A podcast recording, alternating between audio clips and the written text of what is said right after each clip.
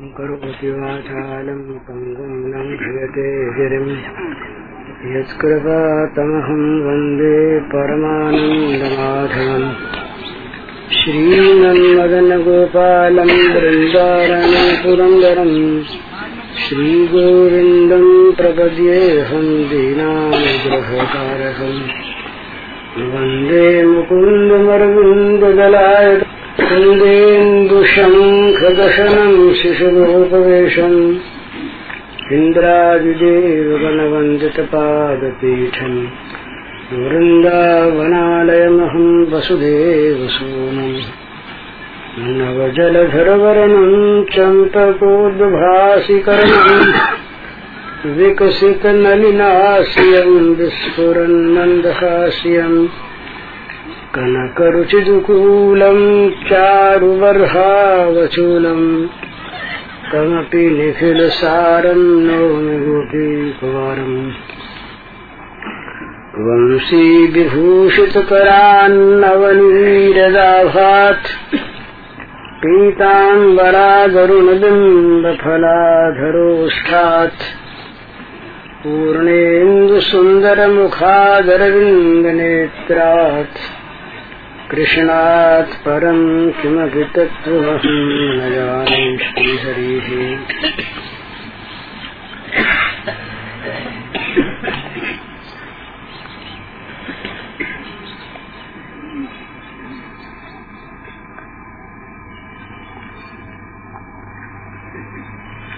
कल अपने ये चर्चा के अंत में वैधि और रागानुगा भक्ति पर कुछ बात चल रही थी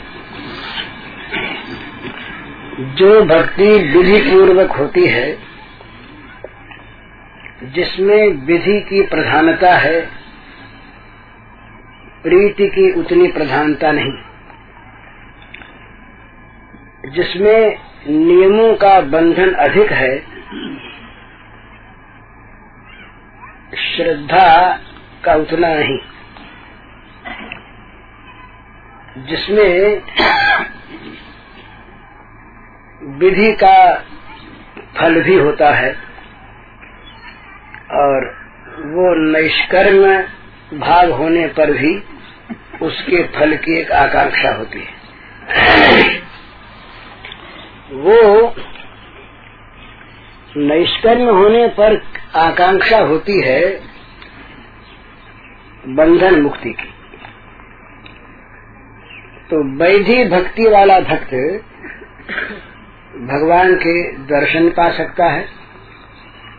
भगवान से अपने किसी कामना की सिद्धि पा सकता है और भगवान से मोक्ष पा सकता है। लेकिन रागानुगा भक्ति, जिस भक्ति को कहीं कहीं परा भक्ति वे कहते हैं, प्रेमा भक्ति भी कहते हैं। और केवल प्रेम नाम से भी जिसका परिचय होता है, उसका फल केवल एक है सप्रेष्ठम लभते। ये नारद जी का सूत्र है कि प्रेम के द्वारा जो भगवान का सेवन करता है, उसको प्रियतम मिलते हैं। प्रेष्ठ भगवान मिलते हैं नहीं कहा। ब्रह्म का साक्षात्कार होता है, नहीं कहा। बोध होता है, नहीं कहा। ये सारे प्राय मुक्ति के पर्यायवाची शब्द हैं। साक्षात्कार है, बोध है, आत्मज्ञान है, मुक्ति है, मोक्ष है, भगवत प्राप्ति है। ये सभी प्राय मुक्ति के पर्यायवाची शब्द हैं। पर ये एक नवीन शब्द है, नारद जी ने कहा, सप्रेष्ठ मलभते वो प्रेष्ठ को प्राप्त करता है। अर्थात उसे भगवान की प्राप्ति होती है प्रेमास्पद के रूप में। और ये एक बहुत विलक्षण स्थिति है कि जहाँ प्रेमास्पद की प्राप्ति होती है, वहाँ भक्त को भगवान कुछ देते हैं, वो अलग बात है। प्रेमास्पद प्रेमी को देता है सो या नहीं है। प्रेमास्पद प्रेमी से लेने के लिए लालायित रहता है। ये एक विलक्षण भाव है। कर्म, ज्ञान, भक्ति, योग, इन सब में भगवान से कुछ न कुछ पाना है। कर्म में भी भगवान से पाना है। कर्म का फल या निष्काम होने पर नैष्कर्म सिद्धि, ये कर्म का फल है, मिलता है। योग में भगवान की परम ज्योति में विलीन हो जाता है आदमी, जिसे हम असंप्रज्ञात समाधि कह सकते हैं। योग का फल परमात्मा की प्राप्ति है। उसमें भी लेता है कुछ को। साधक लेता है। साधक इन योग में, कर्म में, भक्ति में और ज्ञान में शुरू करता है लेने की इच्छा से ही। लेने की इच्छा भुक्ति हो या मुक्ति हो, कोई सी भी हो, पर अपने लिए कुछ पाने की इच्छा रहती है सब साधनों में। भगवान देने वाले रहते हैं सब। जितने भी साधन हैं, सबकी सिद्धि में भगवान दाता हैं, भगवान देने वाले हैं, भगवान लेने वाले नहीं। पर इस प्रेम के साम्राज्य में विलक्षणता है कि देने वाले, लेने वाले बन जाते हैं। आप्त काम पूर्ण काम सकाम बन जाते हैं। नित्य निरीह इच्छा रहित भगवान, इच्छा संपन्न अपने को बना लेते हैं। जिनको कभी भूख प्यास नहीं लगती, वे भूखे प्यासे भी बन जाते हैं समय पर। तो ये सब क्यों? ये सारा का सारा प्रेम के रस का आस्वादन करने के लिए। प्रेम रसास्वादन के द्वारा भगवान का जो स्वरूप वितरण होता है प्रेमियों में उसकी कुछ विलक्षण स्थिति होती है और उनकी अपेक्षा। तो वहाँ इसमें यहाँ का साधक चलता है भगवान को देने के लिए। ये, ये बड़ा अंतर है। सारे साधक चलते हैं भगवान से पाने के लिए। पर प्रेम का साधक चलता है भगवान को देने के लिए। उसका उसका प्रारंभ होता है देने की इच्छा से। देने के लिए उसके पास वो कुछ मानता नहीं है। पर वो भगवान को सुखी देखना चाहता है। ये बहुत बड़ी एक लोगों की दृष्टि में हंसने की बात है। कहते हैं ये तो बड़ी विडंबना की बात है कि भगवान को सुखी बनाना चाहता है। क्या सुख उसके पास है? जो भगवान को देकर सुखी बनाएगा, उसके पास कौन सी सुख की सामग्री है जो भगवान को सुखी कर सकेगी? जो सुख स्वरूप हैं, जो सुख सागर हैं, जो सुख निधि हैं, आत्यंतिक सुख जिनका स्वाभाविक रूप है सारे सुखों के जो परम उत्स हैं, मूलक प्रपात हैं, वे भगवान किससे क्या सुखी होंगे?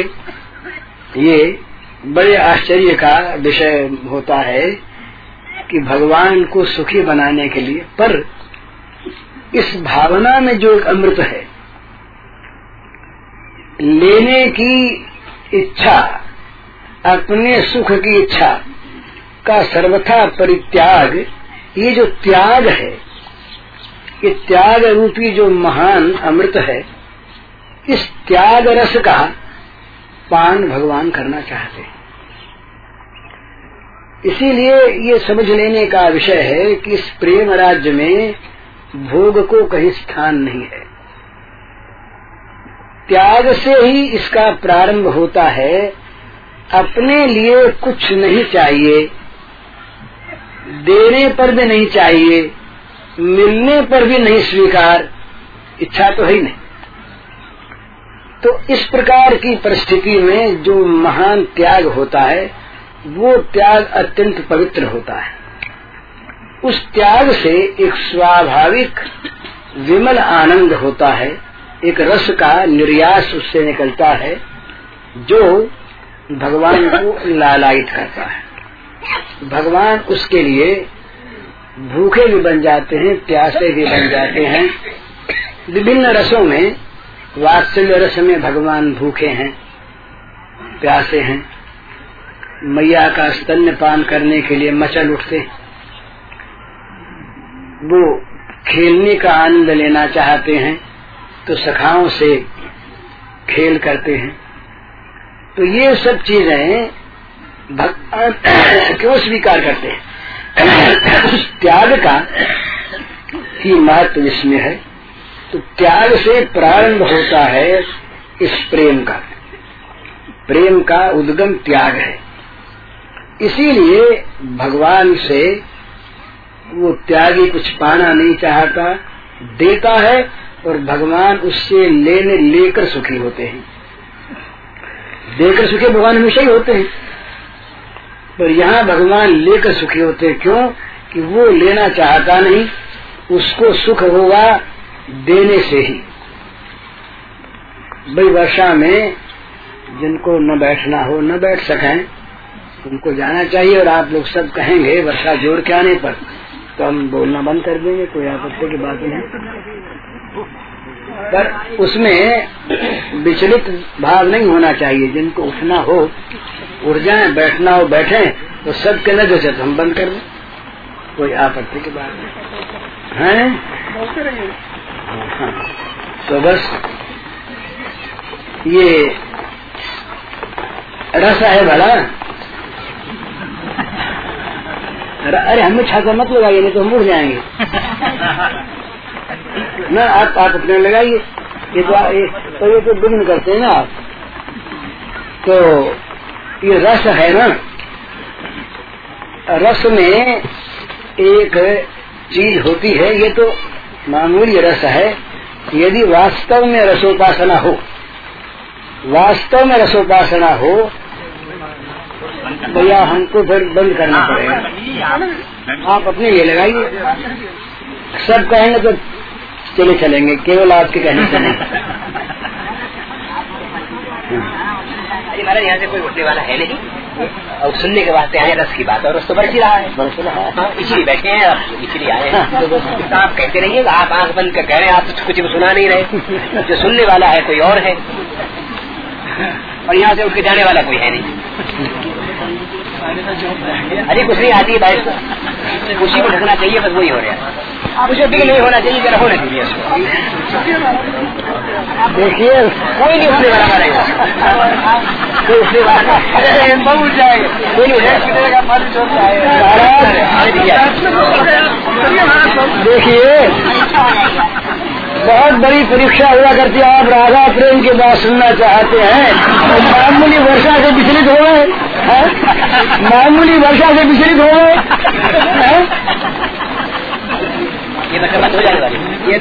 बात सुनना चाहते हैं हम लोग करना चाहते हैं? त्याग की परम परम भूमिका की।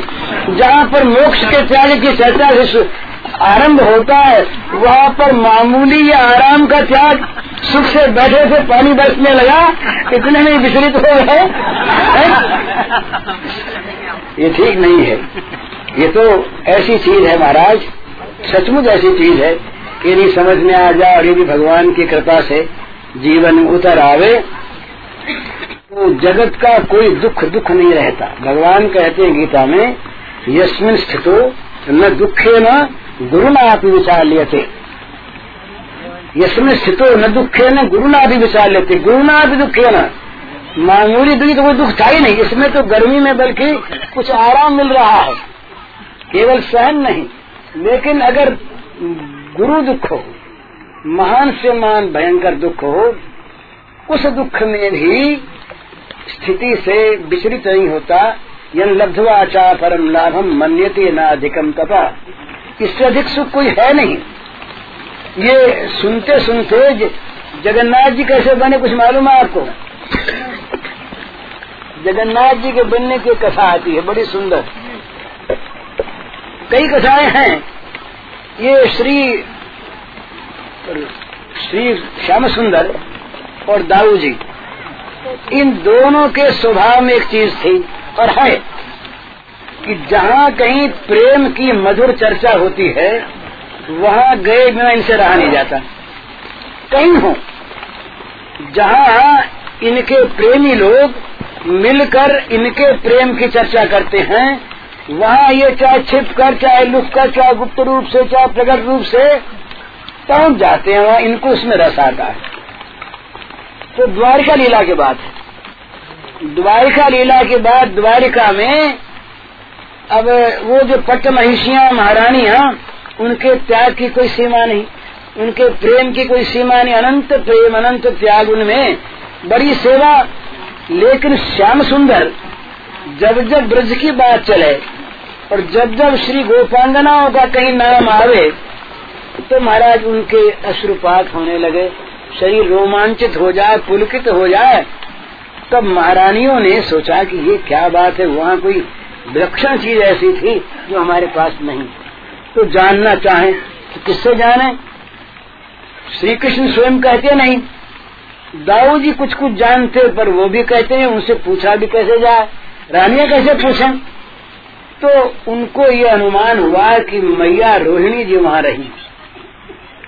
इनको पता तो है, परंतु माँ नहीं अब माँ से पूछा कैसे जाए तो किसी तरह से उन्होंने माँ को राज़ी किया। बड़ी खुशामद, बरामद की, बड़ी स्तुति, विनती की, कैसे ही माँ कह दे तो माँ ने कहा भी देखो, मैं समझ समझ कर तुमसे कहूँगी। उधर दाऊ जी और ये श्याम सुंदर रहे राज दरबार में, द्वारिका में। जहाँ वो प्रेम चर्चा शुरू हुई, वहाँ ये विचलित हुए। चलो भगो। यहाँ हुआ कि कहीं वो आ न जाए। आ गए बीच में तो सारा काम रुक जाए फिर माँ तो बोलेगी नहीं। तो सुभद्रा जी को बैठा दिया पैरे पर माँ ने। सुभद्रा जी से कहा कि तुम जा करके पहरे पर बैठ जाओ महल के। और अगर श्याम सुंदर आवे तो कह देना, माँ की आज्ञा नहीं है। बस। नहीं आ सकेंगे तो सुभद्रा जी बाहर बैठ गई। सुभद्रा जी बाहर बैठ गई और अंदर वो रस चर्चा होने लगी तो कुछ देर में श्याम सुंदर और बलराम जी दोनों दौड़े आए। दौड़े आए, जाने लगे अंदर बहन ने कहा, भैया, अंदर मत जाना। क्यों न जाए भाई? बोले माँ ने रोक दिया अब कोई उपाय नहीं? वहाँ तो द्वारका में तो मर्यादा है। द्वारका के ठाकुर जो हैं वो ब्रज के ठाकुर का स्वभाव वहाँ छोड़ गया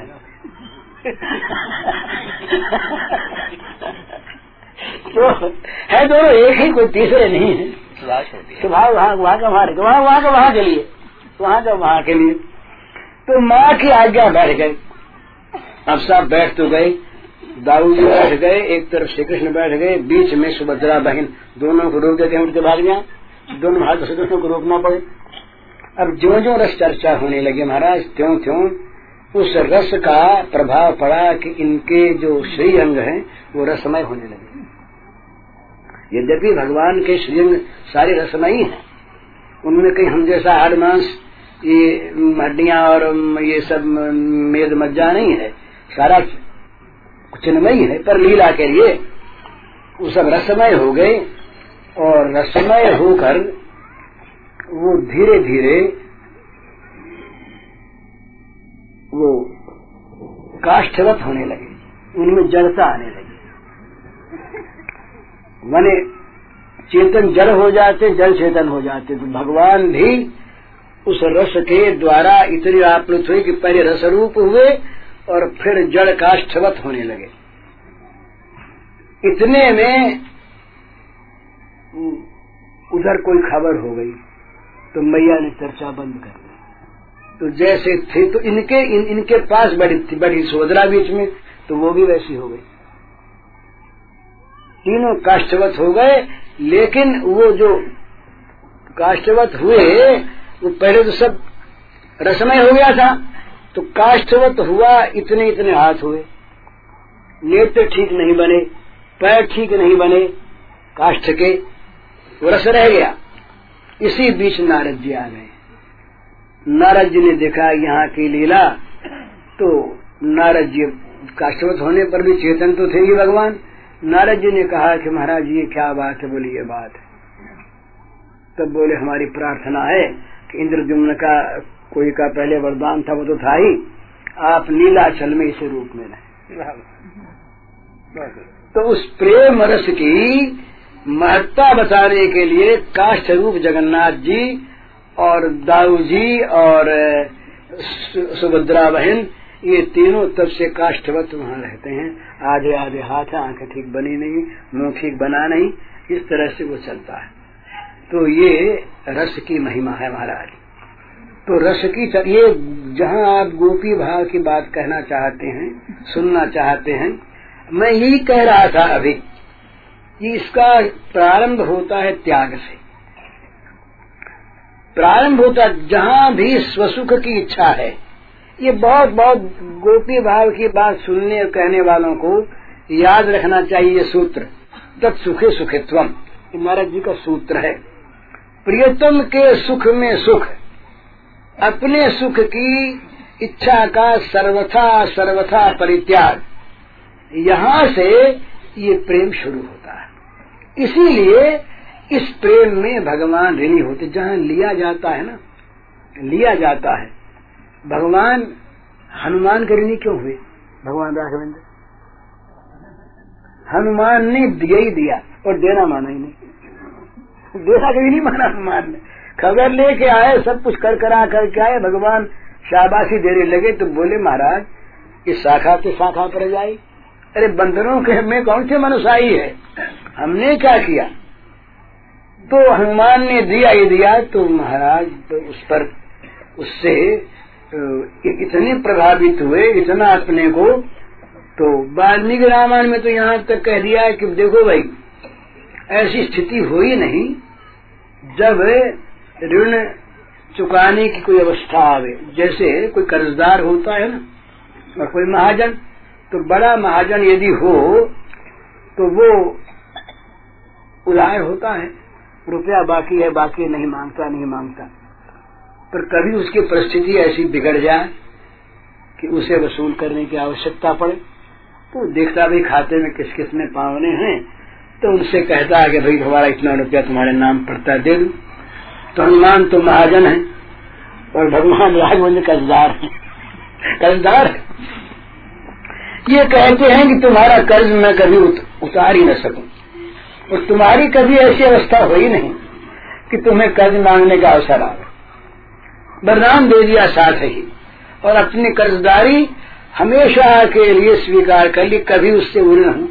सुन कभी तुम उड़न में नाही कल विचार देखा मन माही प्रत्युपकार करो का थोड़ा सन्मुख हो सकत मन मोरा अरे वो महाजन के सामने सिर नीचा होता है, यहाँ कहते हैं मन नीचा। सिर ही नीचा नहीं, तुम्हारे सामने मेरा मन ऊँचा नहीं होता, इतना मैं कर से दब गया तो क्यों? दे नहीं देना। जहाँ देना ही देना है, लेना नहीं है, वहाँ भगवान जरा थोड़ा सा उससे घबराते तो नहीं है। घबराना तो भगवान में नहीं होता है। पर थोड़ा सा हिचकते हैं, देख लेते हैं पहले कि इसको महाजन बनाए कि नहीं। महाजन बनने लायक है कि नहीं। इतना देख लेते हैं तो इसलिए वो कहते हैं, मुक्ति देना भगवान के लिए बड़ा सहज है। मुक्ति ददा थी मुक्ति देना बड़ा सहज है, पर प्रेम देना, प्रेम देने में भगवान को देना पड़ता अपने आप को, और अपने आप को दे करके भी ऋणी रहना पड़ता, ये विशेषता।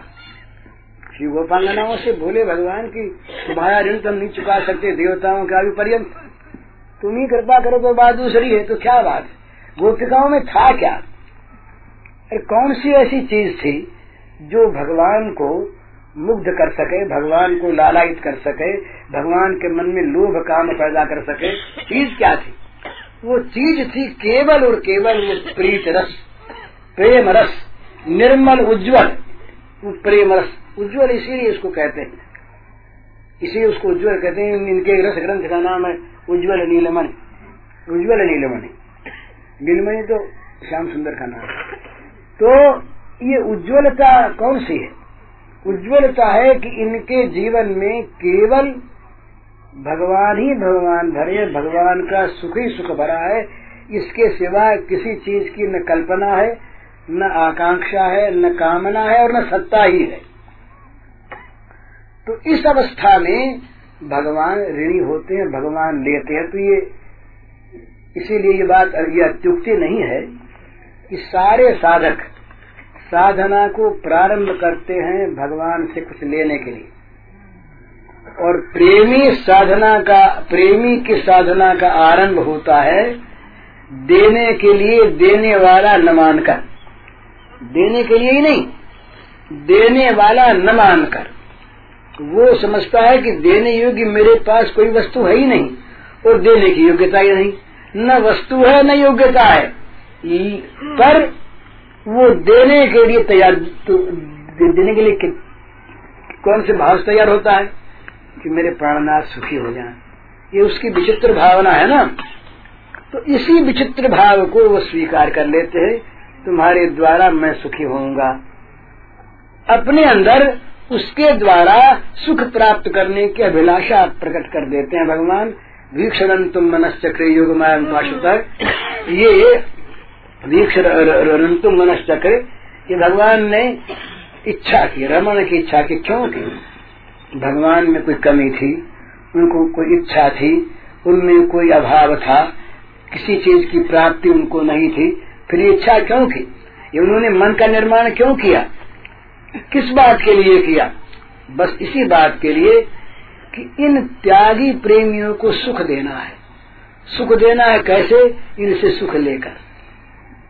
इनसे सुख लेकर सुख देना है। वो तो अपने को चाहती नहीं तो उनको सुख सुख दिया कैसे जाए? उनसे सुख लिया जाए तो उन्हें सुख हो। इसीलिए ऋण नहीं उतरता। महाराज, उस दिन अपने बात हुई थी ना एक? तर्क के बात है भगवान अगर गोपिकाओं का ऋण उतारना चाहें तो उनका ऋण बढ़ेगा। ये बिल्कुल गणित की चीज़ है। गोपिकाओं का ऋण अगर भगवान उतारना चाहेंगे तो उनकी प्रत्येक चेष्टा ऋण बढ़ावेगी। कैसे बढ़ावेगी? गोपी भगवान को सुख देती है ना तो भगवान बदले में सुख दें, तब न ऋण उतरे। भाई, किसी से हमने रुपया लिया है, ब्याज समेत हम उसको लौटा दें, तब ऋण उतरे। गोपी से सुख मिला है, गोपी से सुख मिला है। गोपी को बदले में सुख दे, तब ऋण उतरे। अब गोपी को सुख काहे से दे?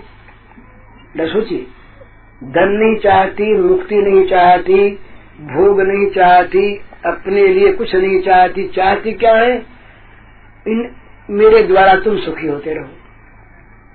तो यही तो ऋण है। यही तो ऋण है। अगर गोपी को सुख का बदले में सुख देना है तो क्या करना है? गोपी से और सुख लो। गोपी से और सुख लो, तब उनको सुख होगा।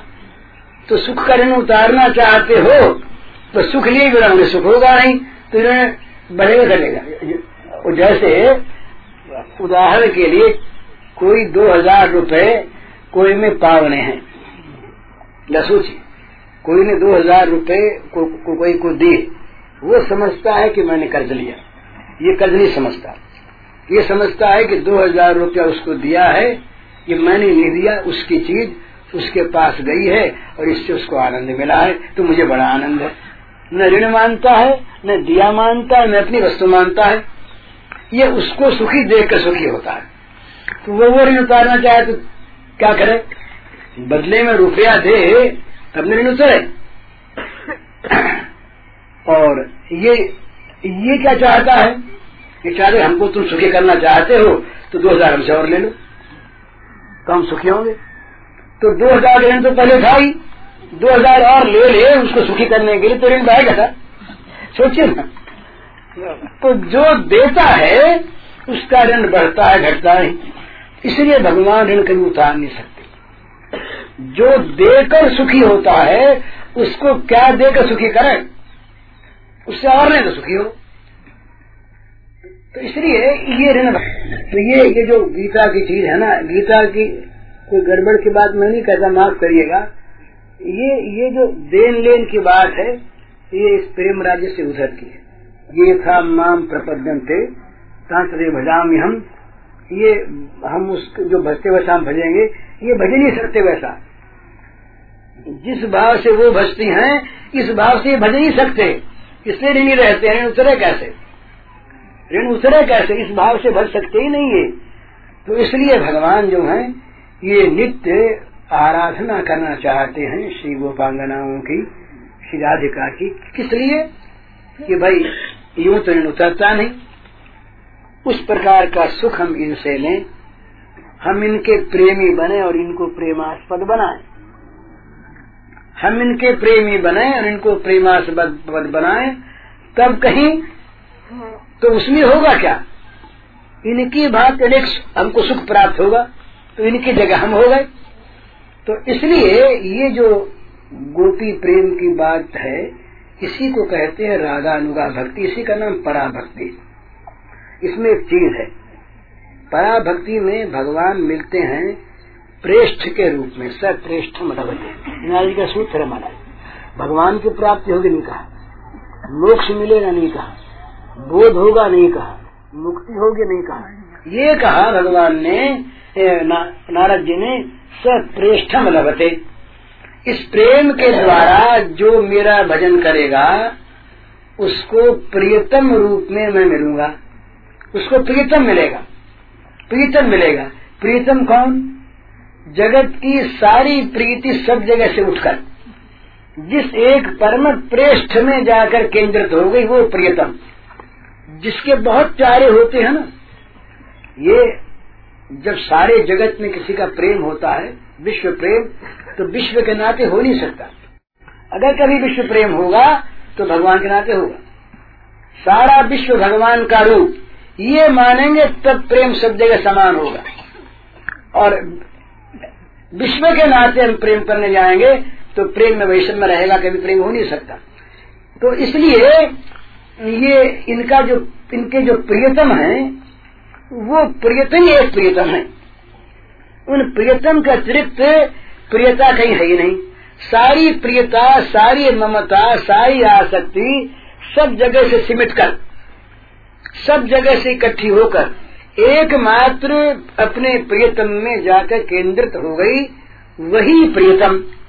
और और प्रियतम की कहीं सत्ता नहीं रही, कहीं प्रिय की सत्ता नहीं रही तो अब भगवान उनको मिलते किस रूप में? न उनकी मुक्ति में प्रियता है, न भुक्ति में प्रियता है, न लोक में प्रियता है, न परलोक में प्रियता है, न न भोग में प्रियता है, न त्याग में प्रिय त्याग का भी त्याग होता है। जहाँ तक त्याग में त्याग करने वाला रहता है ना, वहाँ तक त्याग सफल नहीं होता। ये समझने का विषय है। ये समर्पण के अपनी बात हुई थी। समर्पण में जब तक समर्पण करने वाला मौजूद है, तब तक समर्पण की पूर्णता नहीं होती। मैंने समर्पण किया, मैं भगवान के समर्पण हो गया हो गया, पर मैं बच रहा। मैं हो गया। पर जब वो ये कहता है कि मेरे पास मेरा और मैं कुछ था नहीं। ये मुझे निमित्त बनाया। ये बड़ी सुंदर चीज़ भगवान ने कही, निमित्त मात्र भव साचन भगवान ने कहा जो कुछ तू करे, मेरे अर्पण कर। तत्पुरुष मद अर्पण, मेरे अर्पण कर। तो अर्पण कहता है मैंने खाया तुम्हारे अर्पण, मैंने युद्ध किया तुम्हारे अर्पण, मैंने तो तुम्हारे आगे सम्मुख काम किया तुम्हारे अर्पण। ये तो हुआ अर्पण।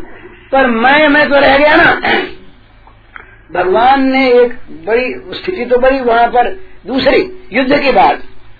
पर अर्जुन यहाँ युद्ध जो करता है गीता में, ये अर्जुन युद्ध राज्य के लिए नहीं करता। ये भगवान ने साफ़ शब्दों में निषेध कर दिया, राज्य के लिए युद्ध मत करना। सुख दुखे समय कृतवा, लाभा लाभ, जया जय, तब युद्ध करो। निराशी निर्ममो भूतवा। युद्ध से विगत ज्वर है राज्य की कामना से राज्य के ममत्व से और आशा से युद्ध मत करना, मेरे लिए करना। तो युद्ध किया। पर युद्ध में कहीं अर्जुन कह बैठे, कहीं हो जाए कि युद्ध में मैंने विजय प्राप्त की। युद्ध में भीष्म द्रोण, इतने बड़े बड़े महारथियों का को परास्त मैंने किया, उनका वध मैंने किया तो फंस जाएगा, उसका समर्पण पूरा नहीं। तो भगवान संकेत से बड़े शब्द तो साफ़, पर साफ़ होने पर भी ऐसे प्रसंग में कहते हैं कि जिससे समझ में नहीं आता, विराट रूप का प्रसंग, विश्व रूप का, वो कहते हैं, निमित्त मात्र भव सव्य शासन मयी रहते निहता पूर्व में निमित्त मात्र भव सव्य शासन ये द्रोण भीष्मादि जो है ना, ये मेरे द्वारा पहले से मारे जा चुके हैं। तो केवल निमित्त बन। केवल कर्म समर्पण ही नहीं, कर्ता का भी समर्पण। कर्ता ये न माने मैंने किया है। जब तक वो मैं रहता है, तब तक समर्पण पूरा नहीं होता। तो यहाँ इस गोपी भाव में ये समर्पण करने वाला मैं नहीं रहता। केवल प्रियतम ही रह जाते केवल प्रियतम में रह जाते प्रियतम ही उस गोपी के अंदर आकर, प्रियतम ही गोपी के मन बनकर प्रियतम ही गोपी के प्राण बनकर, प्रियतम ही गोपी की क्रिया बनकर उसके द्वारा रसास्वादन करते हैं। ये बड़ी बड़ी मीठी और बड़ी ऊँची चीज़ है महाराज। ये जब पूर्ण समर्पण होता है, जब भगवान ही एकमात्र पृष्ठ रह जाते हैं तो क्या होता है? अपने करके देख लीजिए, संसार में जिस किसी व्यक्ति के साथ हमारा जितना अधिक से अधिक अंतरंग संबंध होगा, उसके मन की बात वो बता भी देगा, और बहुत दफे उसके मन की बात हम जानने लगेंगे, अपने आप, स्वाभाविक। ये लौकिक में होता हम देखते हैं बोले वो बोले उसके मन के हम जानते हैं, वो हम एक ही हैं। एक नहीं है, और पूरी बात जानते भी नहीं, पर कुछ तो जानते हैं, और यहाँ भगवान क्या करते हैं, जिसने अपने को पूरा समर्पण कर दिया, उसमें रह के इनको खेलना है। उसके मन बन के रहते हैं उनके प्राण बन के रहते हैं तो क्या करते हैं? अपना मनोरथ जो अपने मन में है वो उसका मन बनकर उसके मन में प्रकट कर देते हैं। तो भगवान का मनोरथ उस प्रेमी के मन में प्रकट होता है स्वाभाविक। भगवान ने कहा है अर्जुन से आ, मन महात्म मत सपर्याम मत श्रद्धाम मन मनोगतम। जानंती गोपिका पार्थ नान्य जानंती तत्वता। ये भगवान के वाक्य हैं श्री कृष्ण के कि मेरी महिमा, मेरी सेवा का स्वरूप, मेरी श्रद्धा का स्वरूप और मेरे मेरे मनोरथ का पूरा ज्ञान तत्वतः केवल गोपियों को है और कोई को नहीं। इसका अर्थ क्या? गोपी भाव से जिनका समर्पण भगवान में है, उनमें भगवान का मन उतरता है। उनमें भगवान के प्राण उतरते हैं, उनमें भगवान का जीवन उतरता है, उनमें भगवान की लीला उतरती है। ये तत्वता शब्द ध्यान देने का महाराज श्री कृष्ण स्वयं भगवान जो हैं, ये कोई गड़बड़ की बात नहीं ब्रह्म भूत प्रसन्नात्मा, न सोचती, न कांक्षती सम सर्वेशु भूतेषु। ये ब्रह्म की प्राप्ति का शब्द आते ब्रह्म भूता। ब्रह्म भाव को प्राप्त हो गया। भूता और प्रसन्न आत्मा। जब तक ब्रह्म को प्राप्त नहीं है, तब तक प्रसन्नात्मा नहीं होता। आनंदमय हो गया। न सोचती, न कांक्षती, न उसे कोई सोच है न कोई आकांक्षा है और सारे सारे भूतों में, सारे प्राणियों में समभाव से ब्रह्म का दर्शन करता है। तब मद भक्ति लभते पराम। मद भक्ति, मद पराम भक्ति लभते। वही राधा अनुगा वही प्रेम। मत परा भक्ति लगते परा भक्ति का क्या है? जरा शब्दों पर ध्यान दीजिए। ब्रह्म भूत के बाद के बाद कहते हैं, ठीक ठीक इसमें। भक्तिया माम अभिजानाति यावान यश्चास्मी तत्वतः नान्य जानती तत्वतः जरा ध्यान दीजिए। इस भक्ति के द्वारा मैं जैसा जो कुछ हूँ, पूरा का पूरा वो जानता है। ये ये बिल्कुल शब्दार्थ है। ब्रह्म भूत है के बाद ये बोला पूरा का पूरा जानना। ब्रह्म भूत तक इन शब्दों के अनुसार समस्त जगत में ब्रह्म की समदृष्टि होने पर भी भगवान को माम माम पूरा नहीं जानता। पूरा जानने के बाद क्या होता है? भक्त्या माम अभिजाना तत्व तत्व माम तत्व माम तत्व तो ज्ञातवा विशते। ये प्रेम राज्य में प्रवेश हो गया। घुल मिल गया। विशते। प्रविष्ट हो गया उसमें। मुझको पूरा जानकर। मुझको पूरा जानकर। तो ये बड़ी एक महिमा की चीज़ है भगवान के इस प्रेम राज्य में कि भगवान स्वयं उसके जीवन में उतर आते हैं। उसका मनोरथ भगवान का मनोरथ होता है। तो लीला में दो बने नित्य लीला में रहते हैं और वस्तुतः एक रस, एक, ये रसाद्वैत है। वो ब्रह्माद्वैत है, ये रसाद्वैत है। इस अद्वैत में रस का निरंतर प्रवाह बहता, वो कभी सूखा नहीं, सूखेगा नहीं, सूखता नहीं, बल्कि वो प्रतिक्षण वर्धमानम जहाँ ज्ञान की प्राप्ति है वहाँ अलम है। तस् कार्य में विद्यते। सब मिल गया। अब और कुछ नहीं चाहिए। बिल्कुल ठीक। वहाँ प्राप्ति की परिसीमा है।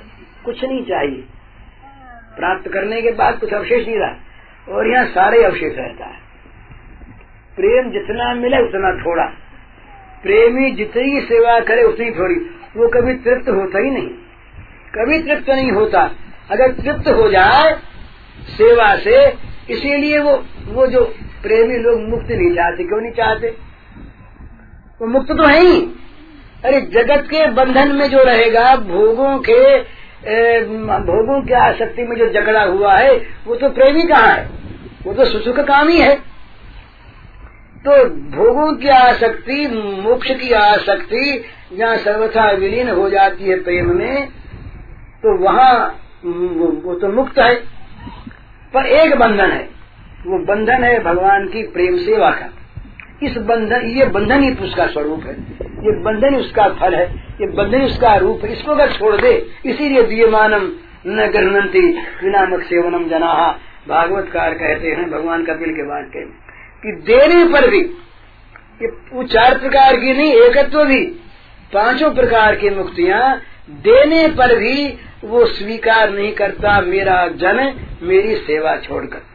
तो मुक्त होने पर भी ये नित्य नित्य नव सेवा की आकांक्षा, नित्य नव प्रेम का उदय, और अपने श्याम सुंदर में नित्य नव सौंदर्य माधुर्य का उदय, ये इनके होता रहता है। इसका कभी विराम नहीं, कभी अंत नहीं। वर्षा बंद हो गई है भला। वर्षा से हम लोग कुछ घबरा रहे थे थोड़ा सा। हैं? देखिए एक बात है। एक यहाँ काशिया बाबा रहे, रामदास काशिया बाबा, वृंदावन में बंगाली साधु रहे। वो यही है, बद्रिकाश्रम के रास्ते में हिमालय के, उनकी जीवनी में मैंने पढ़ा है। वो एक गुरु जी के पास रहते। अब हिमालय प्रदेश बड़ी ठंडक, रात को तो एक दिन उन्होंने गुरु जी ने कह दिया कि हमारी धोनी में से आग मत ले जाना। वो सोते अलग गुरु जी धोनी पर बैठते। रात को बड़े ज़ोर का जाड़ा लगा, इतना जाड़ा लगा कि वो सह नहीं सके। जरा सी आग ले गए ताप ले गुरु जी उस समय नहीं बोले। सवेरे उससे मुझसे पूछा कि तुम भैया आग ले गए थे हाँ ले गया था। तो क्यों ले गए थे? बोले सहन नहीं हुआ। तो कहा, अच्छी बात है, कोई बात नहीं। कही आई बात। तो बोले, हम तुम्हारी कभी और परीक्षा लेंगे, बोले, जो जो आज्ञा हो, परीक्षा दी जाएगी आपके आपके बल पर ही। परीक्षा में उत्तीर्ण होना न होना, आपके हाथ आप लीजिए। एक अकस्मात बोले, नीचे कूद पड़े। अब देखिए बद्रिकाशी रास्ते में जाइए, एक तरफ़ ऊँचे तार है, और एक तरफ़ बड़ी सैकड़ों फिट नीचे खाई है। कूद पड़े। तत्काल कूद पड़े। चोट नहीं लगी। गुरु ने रक्षा कर दिया। चोट लगी नहीं। लेकिन इस यहाँ तक की तैयारी रहती है महाराज। ये तो यहाँ के साधना में और प्रेम राज्य में तो सब कुछ दे देना पड़ता है वहाँ तो सारा सुख सारा भोग। आराम तलब आदमी प्रेम चाहे ये मिलता नहीं। वो तो भोग चाहता है।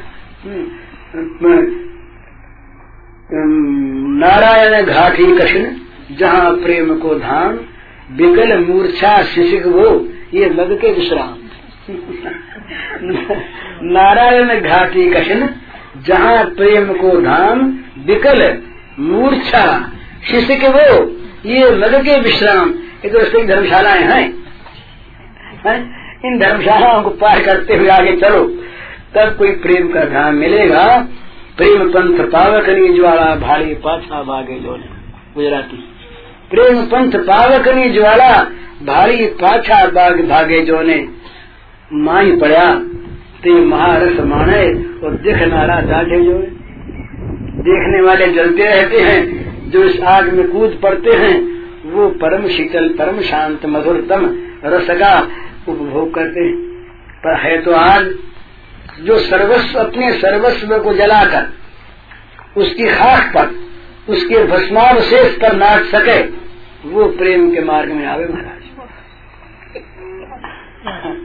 अपना सबको जलाकर उसके भस्मावशेष पर जो नाच सके, आनंद मस्त होकर वो प्रेम के मार्ग में आवे। हरिनो मार्ग छे शूरानो, नहीं कायर नो काम जो ने ये कायर का काम नहीं, वीरों का काम है। गोपिकाएँ परम वीरांगनाएँ थी। उनकी उनकी वीरता उनकी शूरता की सीमा नहीं है बड़े बड़े बड़े बड़े योद्धा बड़े बड़े ऋषि मुनि जिस मामूली एक एक एक वासना पर अपने आप को नष्ट कर देते बड़े बड़े योद्धा बड़े बड़े ऋषि मुनि उन सारी वासनाओं पर विजय प्राप्त करके श्री गोपाल ने भेज और मुकुंद पद ज्ञान गोविंद पद का सेवन किया उनका आदर्श सामने रख करके जितना जिससे हो सके प्रेम की भावना करे हरिओम पद